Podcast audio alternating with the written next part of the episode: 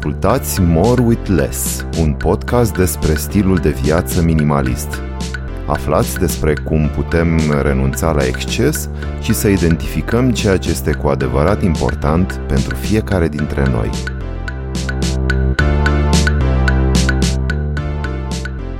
Bună, sunt Claudia Chirilescu și în acest nou episod al podcastului More with Less mi-am propus să discutăm despre esență. Ce înseamnă esență și de ce este important să-i dedicăm un episod întreg? Sper să vă răspund pe parcursul uh, următoarelor zeci de minute la această întrebare.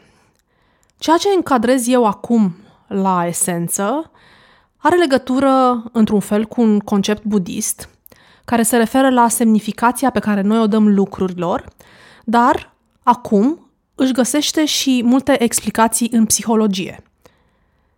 Există mai multe denumiri pentru această idee, sau altfel spus, mai multe concepte care acoperă aceeași definiție, și de aceea nu aș vrea neapărat să ne fixăm pe denumirea ei. Adică, cumva, să agrem asupra denumirii de esență atunci când ne vom referi la semnificația lucrurilor. Motivul pentru care aș vrea să împărtășesc cu voi pe acest subiect este că eu, după ce am venit prima dată în contact cu el, fie că îl denumim semnificație, valoare sau esență, am fost surprinsă să descoper că și eu, ca toți oamenii, dau semnificație lucrurilor și evenimentelor din viața mea. O să încep cu un prim exemplu, și anume arta. Vă rog să nu dați cu pietre în mine, Consider că artiștii merită toată stima și respectul nostru pentru faptul că ne oferă ocazia de a ne bucura cu rodul creativității lor și că au curajul de a se vulnerabiliza și de a-și expune ideile creative nouă privitorilor evaluatori. Atunci când evaluăm arta, avem foarte mult în minte ideea de scarcity, de penurie, de unicitate și de exclusivitate – și pentru a ne asigura că avem privilegiul de a fi în posesia unui lucru rar, la mare căutare, plătim un preț pe care îl justificăm în mintea noastră. Sigur, lucrările de artă sunt de cele mai multe ori unicate, deci nu există posibilitatea de a identifica o altă lucrare identică, aspect care ți-ar conferi un sentiment de relaxare. Și dacă artistul nici nu mai este în viață, atunci clar sentimentul de scarcity este la cote maxime. Evident, societatea a creat un sistem întreg de evaluare al lucrărilor de artă și este drept, în special după cel de-al doilea război mondial, că valoarea acestora nu s-a depreciat, ci din potrivă. Acest aspect este și argumentul perfect rațional pentru mintea noastră, care caută motive cu care să-și contracareze ceea ce se numește disonanță cognitivă, adică să justifice prețul cerut de galerist, plătit de noi sau pe care suntem dispuși să-l plătim. Sistemul este validat prin evaluări, cote oferite artiștilor, goana de a fi selectat într-o anumită expoziție de către un curator, mândria de a lucra cu un anumit galerist, prezența la târguri, faptul că o anumită lucrare a fost cumpărată de un X colecționar și tot PR-ul care se asigură că nouă ne crește nivelul de anxietate față de posibilitatea de a rata o anumită lucrare. Dar, de fapt, totul se întâmplă în mintea noastră, în sensul că, ca în, în orice industrie, și arta nu face excepție, există o dinamică a prețurilor. Sigur, dacă ești colecționar, mare sau mic, și dacă dispui de sumele aferente pentru a-ți bucura ochii și a-ți tresărta inima cu o anumită lucrare de altă, ești liber să dai frâu dorințelor tale. Dar consider că este important să punctăm că genul acesta de achiziții au o semnificație pentru noi și uneori pentru cei în fața cărora le expunem. Mai sunt alte câteva perspective. Una ar fi că mulți artiști nu au fost apreciați la vremea lor și la niște ani de la moartea lor, valoarea lucrărilor a început să crească. Ce spune asta? Cumva că totul este relativ, că arta este evaluată de noi oamenii și că noi îi atribuim această esență, această semnificație. am putea la fel de bine să cumpărăm acum lucrări ale studenților la artă, bazat pe intuiția și gustul nostru și să vedem ce se întâmplă în timp. Crește sau rămâne la fel cota artistului în cauză? O altă perspectivă ar fi că fiecare artist este unic și că talentul este ceva ce este sesizat de un ochi avizat. În acest ochi ne încredem când cerem o evaluare a unei opere de artă. Dar noi putem de multe ori să rămânem orbi la reputația artistului, dacă nu avem cultura estetică necesară și putem achiziționa lucrarea dacă ne-o permitem, doar ca să o deținem pentru a ne lăuda cu ea sau ca pe o investiție. Putem pur și simplu să nu rezonăm cu stilul unui artist și să ne ascultăm instinctul să cumpărăm ceea ce ne place, așa discutabile cum sunt gusturile noastre, și astfel poate să susținem o paletă mai largă de artiști, dar nu lipsiți de talent și inspirație și care reușesc să trezească în noi ceea ce arta face prin definiție. Un posibil răspuns la modul în care noi construim această esență a venit dintr-un experiment care a implicat un vin și băutorii acestuia, evident, dar și un scanner pentru creier. Cei care au realizat uh, experimentul uh, o să-l găsiți pe net sub, formă de, sub denumirea de experimentul Weber. Au oferit participanților la studiu mai multe sticle diferite de vin, etichetate cu mai multe nivele de preț, dar două dintre opțiuni, sticla de 90 de dolari și sticla de 10 dolari, au fost de fapt același vin. Oamenilor le-a plăcut mai mult versiunea de 90 de dolari. Nici o surpriză acolo. Ceea ce a fost interesant a fost că a fost ceea ce a făcut creierul lor în timp ce au făcut aceste evaluări. Ei fiind scanați cerebral, cercetătorii au putut să observe felul în care diverse zone ale creierului lor s-au activat în timp ce construiau experiența în relație cu vinul. Când au băut vin din sticla de 90 de dolari, a existat mai multă activitate în cortexul orbitofrontal medial decât atunci când au băut același vin, dar care avea o etichetă de 10 dolari aplicată. Practic, această parte a cortexului medial orbitofrontal, a cărei activitate este de obicei corelată cu plăcerile de diverse tipuri, nu doar gusturi. Arome, muzică. Deci ea se activează în mai multe momente ale vieții în care noi experimentăm zona asta de plăcere. Și practic ce demonstrează acest experiment este că și o parte a creierului îți influențează povestea pe care ți-o spui și plăcerea pe care o simți, dar și preconcepțiile pe care ți le oferă această poveste. În cazul sticlei de 90 de dolari, partea aceasta a creierului a fost mult mai entuziasmată, mai activă, decât în cazul în care prospecții au gustat din sticla de 10 dolari. Există și părți ale creierului care joacă un rol în plăcere și care însă nu au fost influențate de prețul vinului.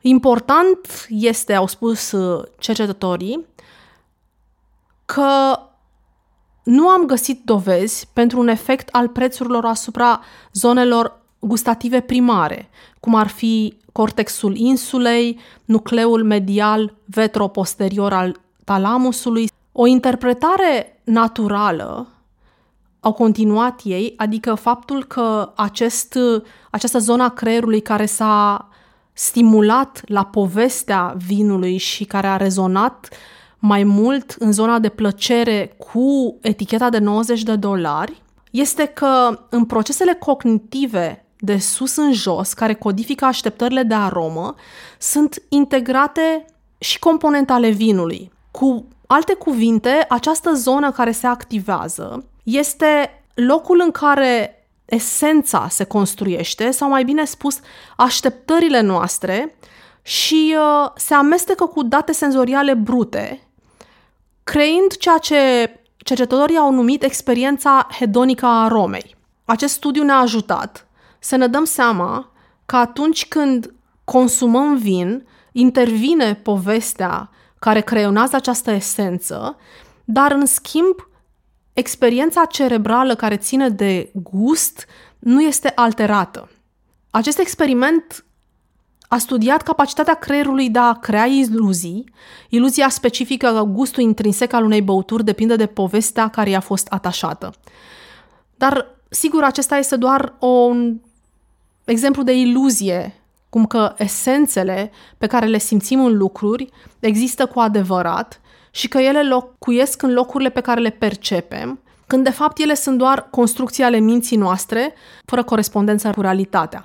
Lucrurile vin cu povești, iar poveștile, fie că sunt adevărate sau false, modelează felul în care simțim aceste lucruri și astfel modelează lucrurile în sine, dându-le forma completă pe care noi o percepem. În unele contexte, această construcție mentală a esenței poate fi chiar mult mai importantă, pentru că asta te face să alegi între un vin cu o etichetă de 90 de dolari și o etichetă de 10 dolari. Acest studiu demonstrează că atunci când atribuim esență, o facem nu numai vinurilor sau artei, ci oricărui alt obiect insuflețit, ba chiar și ființelor umane. Putem să ne uităm la esență sau la valoarea unui obiect din perspectiva în care creierul nostru interpretează acest lucru și în relație cu percepția noastră socială pe care dorim să o păstrăm sau să o construim. Noi, Homo sapiens, nu suntem făcuți să trăim în izolare, ci suntem eminamente organisme sociale. Prin urmare, suntem foarte motivați să fim integrați social, acceptați de grup și vom face tot ceea ce este necesar să ne păstrăm sau să ne îmbunătățim permanent relațiile sociale. Dacă observăm că un anumit obiect are o valoare perceptuală socială înaltă, adică ne aduce prestigiu în ochii celorlalți, această lecție va fi înregistrată de creierul nostru care va încerca să o reproducă, să o repete, pentru a obține același efect în plan social. În timp, această analiză nu mai este făcută la nivel conștient și intră pe pilot automat. Adică noi ne raportăm la respectivul obiect fără să mai trecem prin filtrul de analiză cerebrală, pentru că el a fost deja validat în trecut. Și aici o să mai revin cu un alt uh, exemplu care se leagă foarte tare de uh, om în relație cu obiectivul lui de a construi relații sociale și prestigiu, și anume bijuteriile și pietrele prețioase. Nu vreau să vă mai distrug încă o altă plasă de siguranță în care probabil v-ați gândit că faceți o investiție. Ca background informațional, pe piața de diamante există un excedent de pietre prețioase – Prețul acestora nu scade, pentru că sunt înțelegeri între cei care dețin minele sau care au acces la cantități foarte mari și care păstrează un preț care era poate justificat în trecut, când nu exista posibilitatea să se facă extracții atât de ușor și nici nu existau cantitățile disponibile atât de mari, cum este situația actuală și când poate acest preț nu ar mai trebui neapărat să fie justificat, pentru că dacă ne gândim la preț din perspectivă cerere-ofertă, în momentul în care oferta este foarte mare din partea celor care dețin diamante, ea ar trebui să fie corelată cu prețul pe care este dispus un consumator să-l plătească. Dar în cazul diamantelor, această regulă nu se aplică datorită înțelegerilor care sunt între marii giganți care controlează această piață. Adică exploatatorii, pentru a-și proteja profiturile, țin prețul sus, și în felul ăsta uh, și continuă să păstreze această percepție de scarcity, de ceva exclusiv în mintea noastră, pentru ca noi cei care cumpărăm să avem ulterior senzația că suntem privilegiați, că deținem ceva unic, nemaipomenit. Eu vreau să vă întreb dacă ați încercat vreodată să vindeți vreo bijuterie. Eu am încercat și atunci am realizat cât de inflaționat a fost prețul de achiziție. Metalul, să spunem, aurul, va fi întotdeauna evaluat de cel care cumpără la preț de revânzare, adică mult mai puțin decât este oficial un gram de aur, iar piatra va părea complet neinteresantă pentru că bijutierul știe că are la dispoziție o multitudine de pietre similare și nu este nimic extraordinar în ceea ce le oferim noi exceptând sigur bijuteriile cu istorie notabilă, adică care au aparținut unor celebrități. Toate celelalte bijuterii sunt doar niște cheltuieli emoționale care nu reprezintă nici pe departe o investiție financiară. Dar că veni vorba de bijuteriile purtate de vedete, ce este de fapt așa de special la ele? Nu este ca și cum odată cu colierul vine și gâtul frumoasei actrițe sau că noi, purtând colierul, ne transformăm în respectiva celebritate. Explicația ar fi că noi ne imaginăm că atunci când îl vom purta, vom prelua din esența personalității lor. Faptul că noi la o licitație, să spunem, suntem dispuși să plătim mult peste valoarea de piață pe un inel purtat de X, înseamnă că noi atribuim o valoare mai mare acelui obiect datorită poveștii lui. Credem că esența acelui lucru vine din unicitatea lui, care face sens în percepția noastră. Dar dacă am vedea acel inel într-un magazin alături de altul similar, l-am alege oare fără povestea lui? Sau am considerat că vecinul de vitrină este chiar mai aproape de gusturile noastre?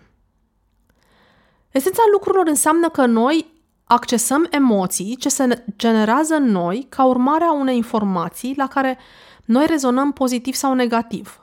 Căci da, este valabil și în sens negativ. O proprietate, de exemplu, în care a trăit o familie cu un destin tragic, ne va respinge. Dacă la vizionare am aflat ce s-a întâmplat, vom avea reținere în a ne muta în acel spațiu.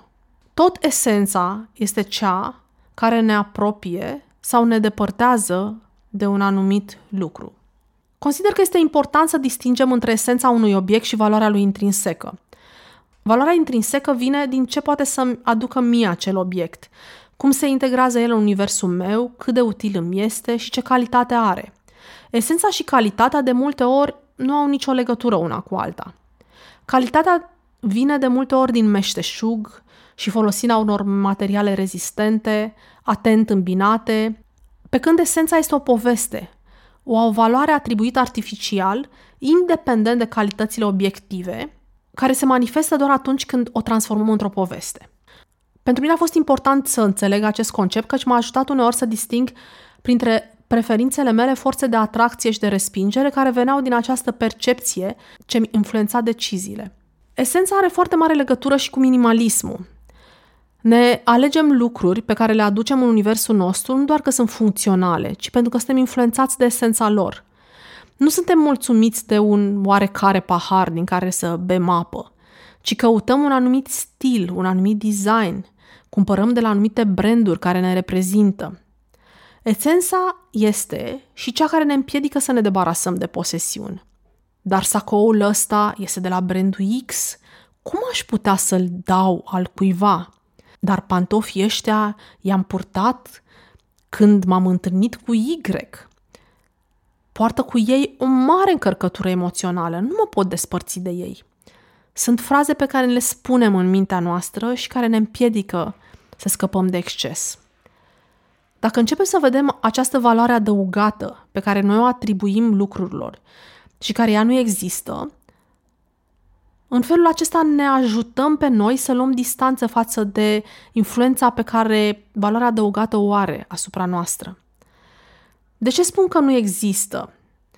Pentru că pentru altcineva care n-a auzit de brandul X, sacou cu pricina este doar un sacou și dacă persoanei nu-i place croiala și culoarea, nu-l va vrea. Mi s-a întâmplat și mie, ca branduri a călor relevanță a scăzut în timp. Atunci când am vrut să le propun altora hainele respective, ei să-mi întoarcă spatele. Pentru cineva care nu a trăit momente emoționante pe care le-ai trăit tu, pantofii respectivi sunt doar niște pantofți care nu merită mai multă atenție în afara rolului lor funcțional și eventual estetic. Când am început să văd esența lucrurilor, m-am simțit cumva eliberată. Am simțit că controlul trece de la ele la mine. În general, nu-mi place să concluzionez. Prefer să arunc idei și să-i las pe ceilalți să le analizeze, să se decidă cum se raportează la ele și dacă rezonează, să continue pe cont propriu aprofundarea acestora. Așa că vă las acum cu îndemnul de a reflecta asupra acestui concept de esență până la întâlnirile viitoare. Ați ascultat podcastul More with Less. Puteți lăsa comentarii și sugestii pentru viitoare subiecte de discuție despre minimalism pe pagina de Instagram More with Less, scris cu underscore. Găsiți un link în descriere către pagina de Instagram și până data viitoare să încercăm să fim bine cu puțin.